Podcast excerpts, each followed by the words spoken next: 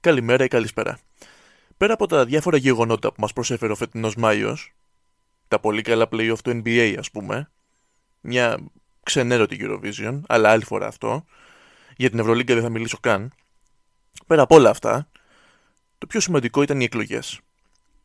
Δεν είμαι αυτός που θα κάτσει να κάνει κήρυγμα για το χρέος σου να πας να ψηφίσεις, αλλά δεν θέλω να το υποτιμήσω κιόλας.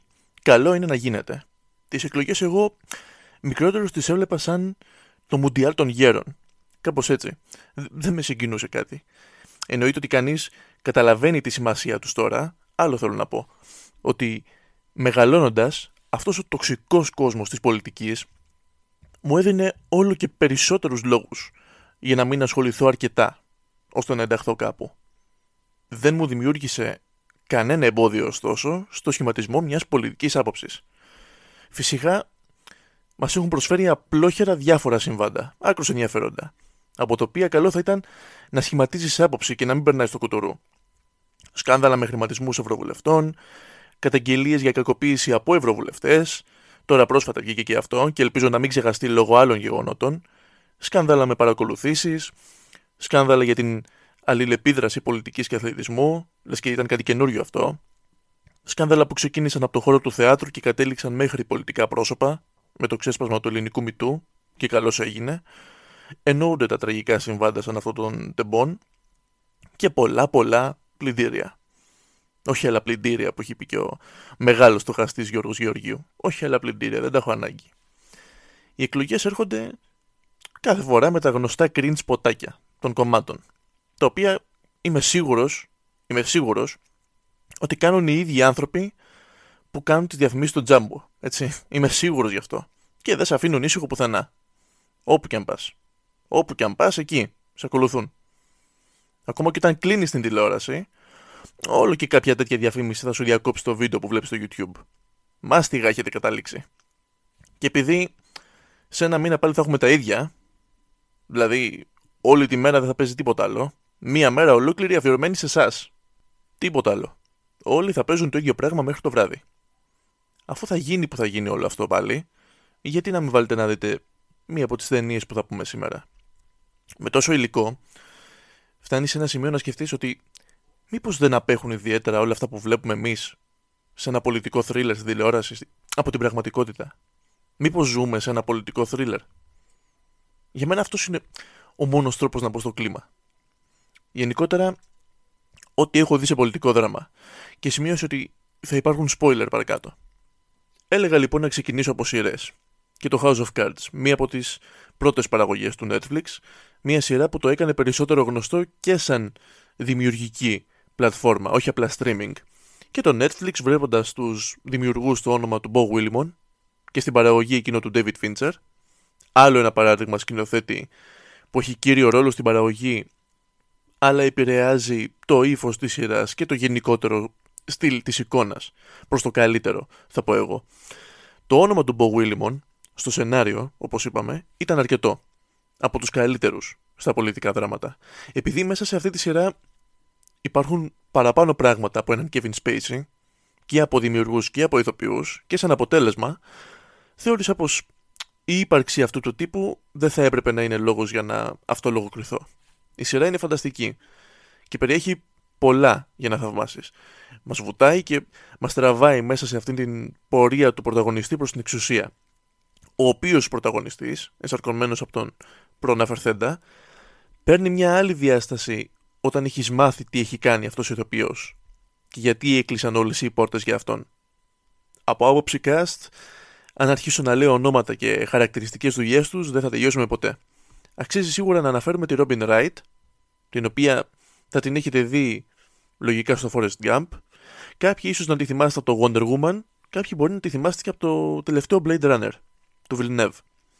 The Princess Bride ίσως και μια ταινία της που αξίζει να δείτε είναι το Two Mothers μαζί με την Naomi Watts. Μετά υπάρχει η Kate Mara. Αδερφή της Rooney Mara, παίζει πάρα πολύ καλά. Κάτι άλλο δικό της που αξίζει να δείτε για μένα είναι η μίνι σειρά A Teacher. Και από ταινίες που να έχει παίξει είναι το Megan Levy, ένα αρκετά ωραίο συγκινητικό βιογραφικό δράμα και σε μικρότερο ρόλο στο The Martian. Το House of Cards είναι επίσης αυτό που μου σύστησε εμένα την ηθοποιάρα Μαχέρ Σαλάλη, τον δύο Όσκαρ Βιτανδρικού. Αμφότερα δικαίως δοσμένα για εμένα, για το πολύ καλό Green Book και το ακόμα καλύτερο Moonlight. Έχει παίξει και σε μια σεζόν του True Detective, την τρίτη, αλλά είπαμε. Αν θέλετε να δείτε True Detective, δείτε την πρώτη. Οι υπόλοιπες είναι καλές, αλλά δυστυχώς όχι στο επίπεδο της πρώτης. Τώρα, εγώ προσωπικά περιμένω την τέταρτη, που θα βγει φέτος από ό,τι λένε. Έχει μέσα Τζοτι Φώστερ και ελπίζω να επιστρέψει σε ένα πολύ καλό επίπεδο, ειδικά από τη στιγμή που έκαναν τόσο μεγάλο διάλειμμα από την προηγούμενη.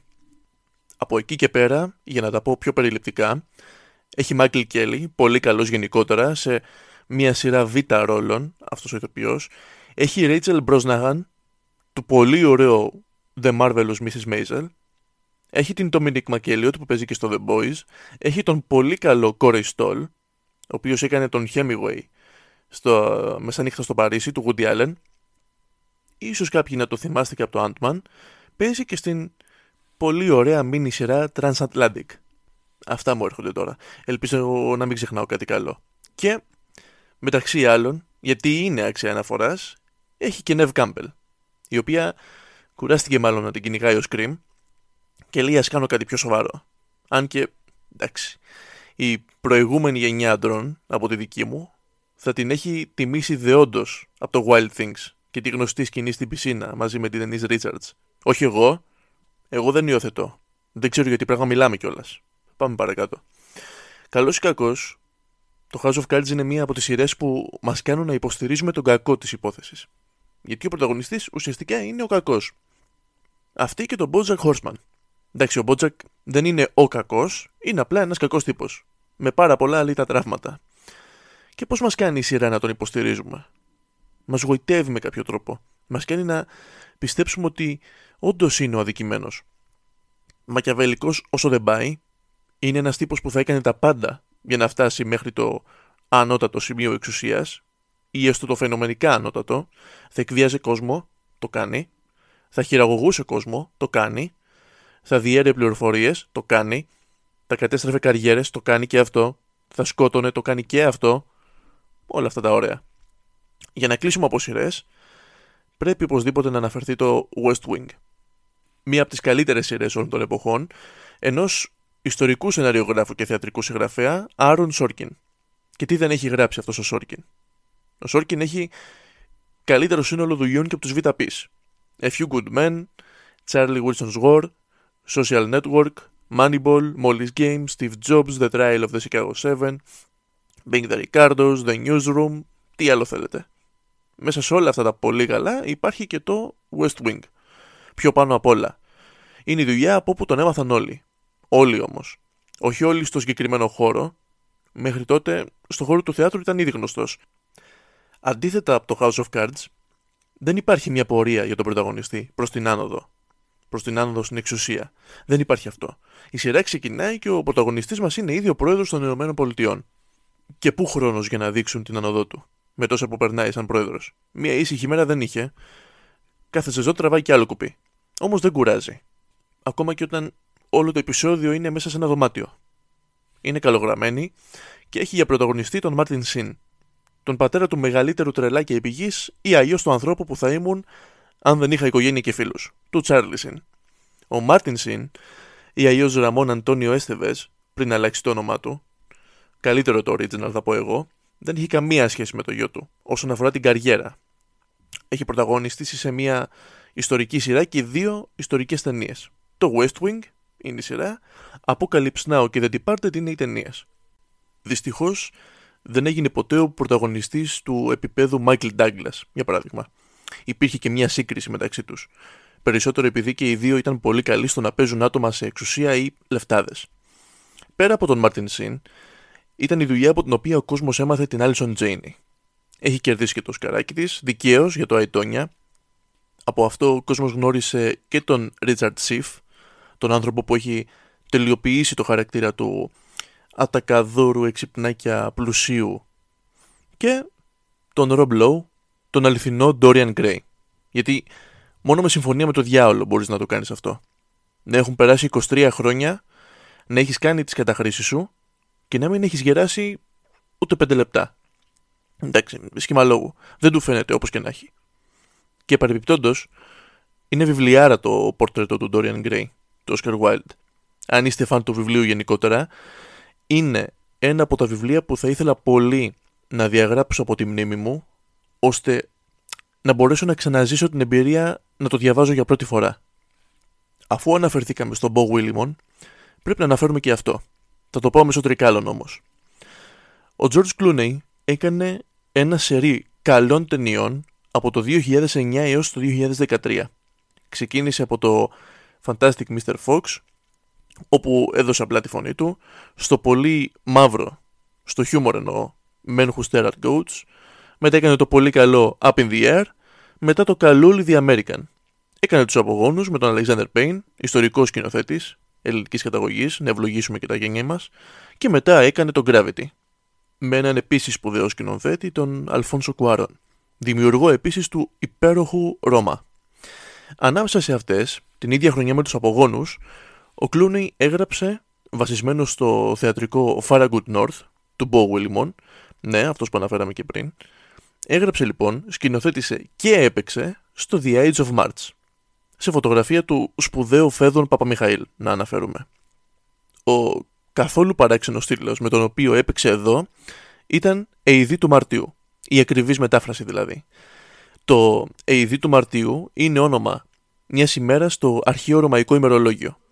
Το «Εειδή», το «Ειδή» βασικά, προέρχεται από το λατινικό «Indus» που σημαίνει το μισό, τα μέσα. Τα μέσα του Μαρτίου δηλαδή, σημαίνει ολόκληρος ο τίτλος. 15 Μαρτίου. Και έμεινε στην ιστορία ως η μέρα που δολοφονήθηκε ο Ιούλιος Κέσαρας από τους συγκλητικούς και επειδή ήταν ένα γεγονός με τεράστια επιρροή, αρνητική ειδικά για την αυτοκρατορία, όχι απαραίτητα αρνητική για τον υπόλοιπο κόσμο, στις μέρες μας έχει μείνει να χρησιμοποιείται για να πούμε ότι μια μέρα είναι κακή, γρουσούζικη, σαν να λέμε. Υπάρχει και άλλη ταινία με τον ίδιο τίτλο, αλλά αυτή έχει να κάνει με το ιστορικό γεγονός που σας είπα μόλις.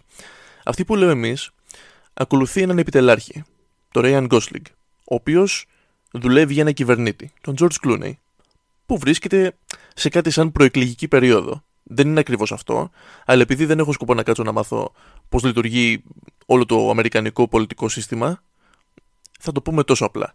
Βρίσκεται σε προεκλογική περίοδο. Και επειδή ο χαρακτήρας του Ryan Gosling είναι πολύ καλός στη δουλειά του, τον πλησιάζουν και από το αντίπαλο στρατόπεδο για να του πούν έλα με εμάς. Δεν είναι αυτό όλο το zoom της ταινίας και δεν θα πω παραπάνω για να μην σποϊλάρω. Το zoom είναι ότι μέσα σε όλο αυτό τον πανικό οι σχέσεις περιπλέκονται λίγο και οι δουλειές πολύ. Είναι ταινιάρα, γενικά ο Κλούνεϊ είναι κάπως υποτιμημένος σαν σκηνοθέτης. Εγώ θυμάμαι να μου αφήνει πολύ καλή αίσθηση σκηνοθετικά και σεναριακά. Το cast είναι αυτό που κάθε σκηνοθέτης θα ευχόταν για μια σοβαρή ταινία. Από πού να αρχίσεις δηλαδή. Έχει έναν από τους αγαπημένους μου ηθοποιούς, τον εκλειπών Φίλιπ Σέμουρ Χόφμαν, ηθοποιάρα, τα έχει κάνει όλα. Έχει Πολ Τζιαμάντι, έχει παίξει σε πάρα πολλά. Η ταινία όμως που περιέχει την καλύτερη ερμηνεία του είναι το Sideways από το μακρινό 2004, βασισμένη στο ομώνυμο επίσης πολύ ωραίο βιβλίο του Rex Pickett. Έχει μέσα Jeffrey Wright, πάντα καλό σε ό,τι κάνει. Έχει Evan Rachel Wood, την οποία λογικά θα τη θυμάστε όσοι έχετε δει Westworld. Και να ξαναπώ ότι αν δεν το έχετε δει και θέλετε, θα σας πρότεινα να το αφήσετε μετά την πρώτη σεζόν. Η πρώτη είναι φανταστική. Έχει και Hopkins μέσα, τι άλλο θες; Μην πας παρακάτω όμως, μέχρι εκεί. Και το The Age of March έχει και Marisa Tomei, η οποία είναι καλή ηθοποιός γενικότερα και είναι λίγο κρίμα που ένας από τους λόγους που θα μείνει στην ιστορία είναι το γνωστό σκάνδαλο των Όσκαρ και όχι εντελώς για τη δουλειά της. Αναφέρομαι στη νίκη της για β' γυναικείου για το ξαδερφάκι μου ο Βίνι. Έτσι λέγεται η ταινία. Ωραία ταινία και πολύ καλή ερμηνεία τότε από την Τομέη. Πήρε το Όσκαρ. Όμως υπάρχει ιστορία ότι το πήρε κατά λάθος. Ότι ο Τζακ Palance, ο ηθοποιός που βγήκε για να δώσει το βραβείο δηλαδή, πήρε λάθος φάκελο και διάβασε το δικό του όνομα. Το ίδιο δηλαδή που είχε γίνει και για το καλύτερη ταινία εκεί με το μπέρδεμα La La Land Moonlight. Τώρα, σε ποιον άλλο φάκελο και για ποια άλλη κατηγορία να βρίσκεται μέσα το όνομα της το May; Δεν ξέρω. Γι' αυτό αμφιβάλλω για αυτή τη θεωρία. Όλο αυτό το σουσουρό δεν θα υπήρχε εκείνη τη χρονιά εάν δεν ήταν υποψήφια η Βανέσα Redgrave για την ερμηνεία της στο Howard Zend. Ερμηνείαρα. Και ωραία ταινία.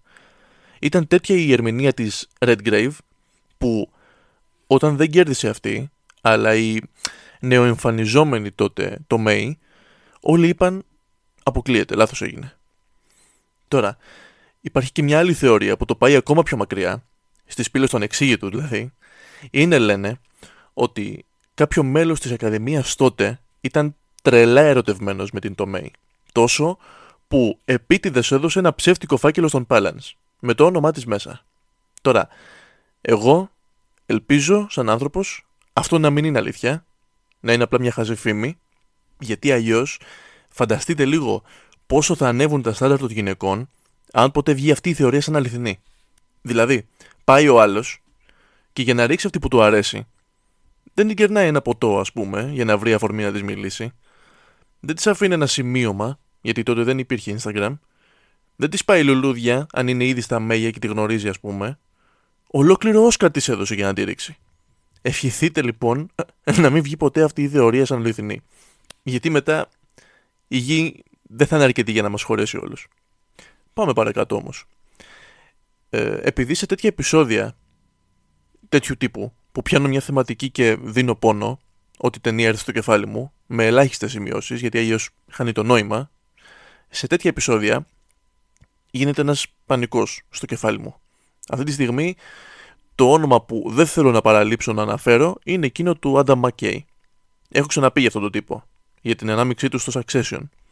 Σήμερα όμως θα αναφέρω μια εντελώς δική του δουλειά. Σκηνοθετημένη και γραμμένη από τον ίδιο. Για τα έργα και οι μέρες του Dick Cheney, σαν αντιπρόεδρος των Ηνωμένων Πολιτειών. Μία από τις πιο σκοτεινές θητείες οποιοδήποτε σε αυτή τη θέση. Τον Cheney κάνει φανταστικά ο Christian Bale και έχω ξαναπεί ότι για μένα αυτός άξιζε τόσο δα παραπάνω το Όσκαρ πρώτο ανδρικό εκείνη τη χρονιά. Πάνω από τον επίσης φανταστικό Ράμι Μάλεκ.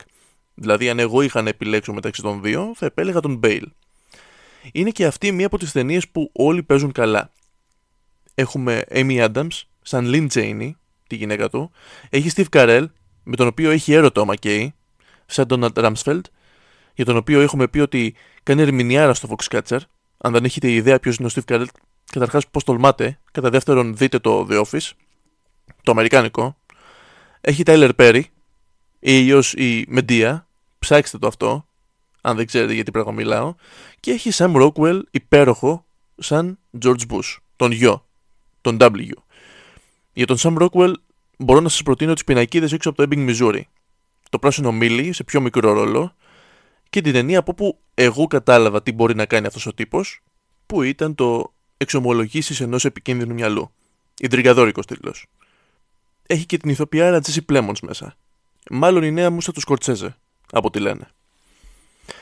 Ένα από τα μεγαλύτερα σκάνδαλα τώρα της αμερικανικής πολιτικής είναι εκείνη του Watergate, επί Ρίτσαρντ Νίξον. Δύο είναι οι ταινίες που μου έρχονται πάνω σε αυτό το θέμα, όμως θεωρούνται περισσότερο δημοσιογραφικές η μία είναι το All the President's Men με τους σπουδαίους Robert Redford και Dustin Hoffman και η άλλη είναι το Frost Nixon. Στα ελληνικά υπάρχει σαν η αναμέτρηση του πολύ δυνατού σκηνοθέτη Ron Howard. Με τον τεράστιο ηθοποιό, περισσότερο θεατρικό, Frank Langella. Όμως υπάρχει και ταινία ε, αφιερωμένη γενικότερα στον Nixon. Που μαντέψε πώς λέγεται. Nixon.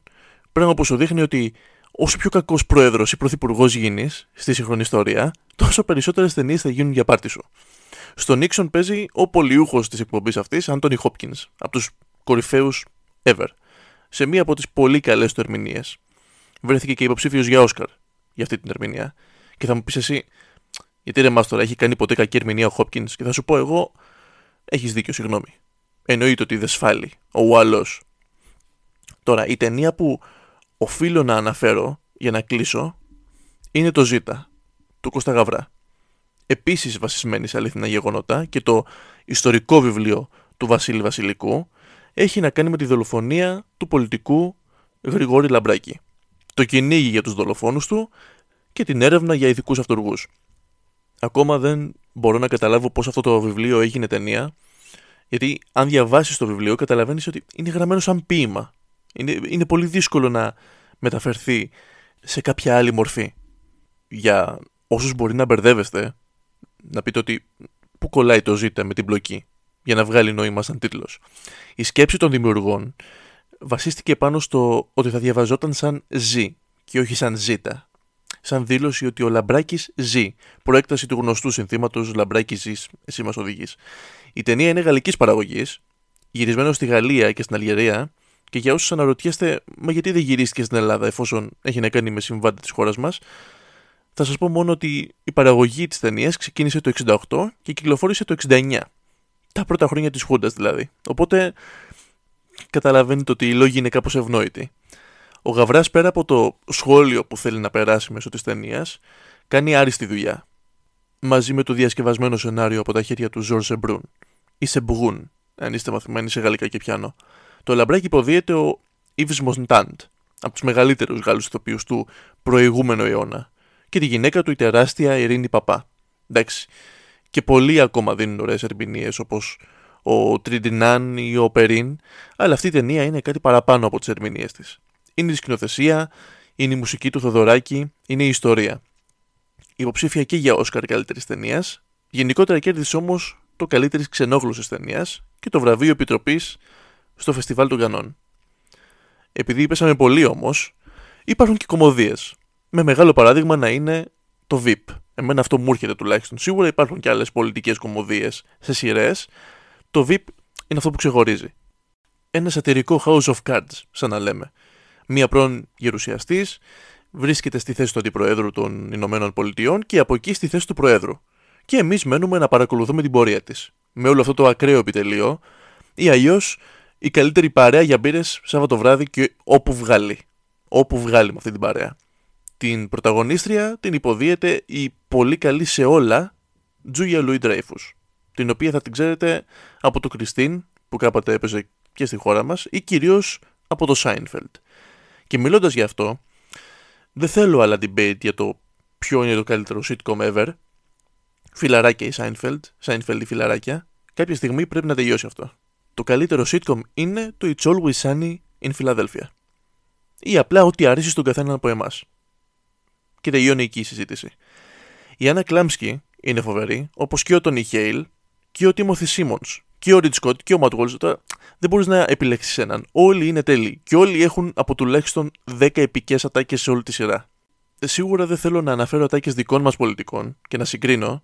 Είπαμε, μην γίνουμε και επιθεώρηση ούτε θα κάτσω να επαναλάβω όλα τα κλεισιά που ακούγονται τέτοια εποχή. Τα πρώτα αποτελέσματα βγήκαν και τι να σας πω. Κάντε ό,τι καταλαβαίνετε πλέον. Σε ένα μήνα πάλι. Και αν δεν σας δω, καλό απόγευμα, καλό βράδυ και καλή νύχτα.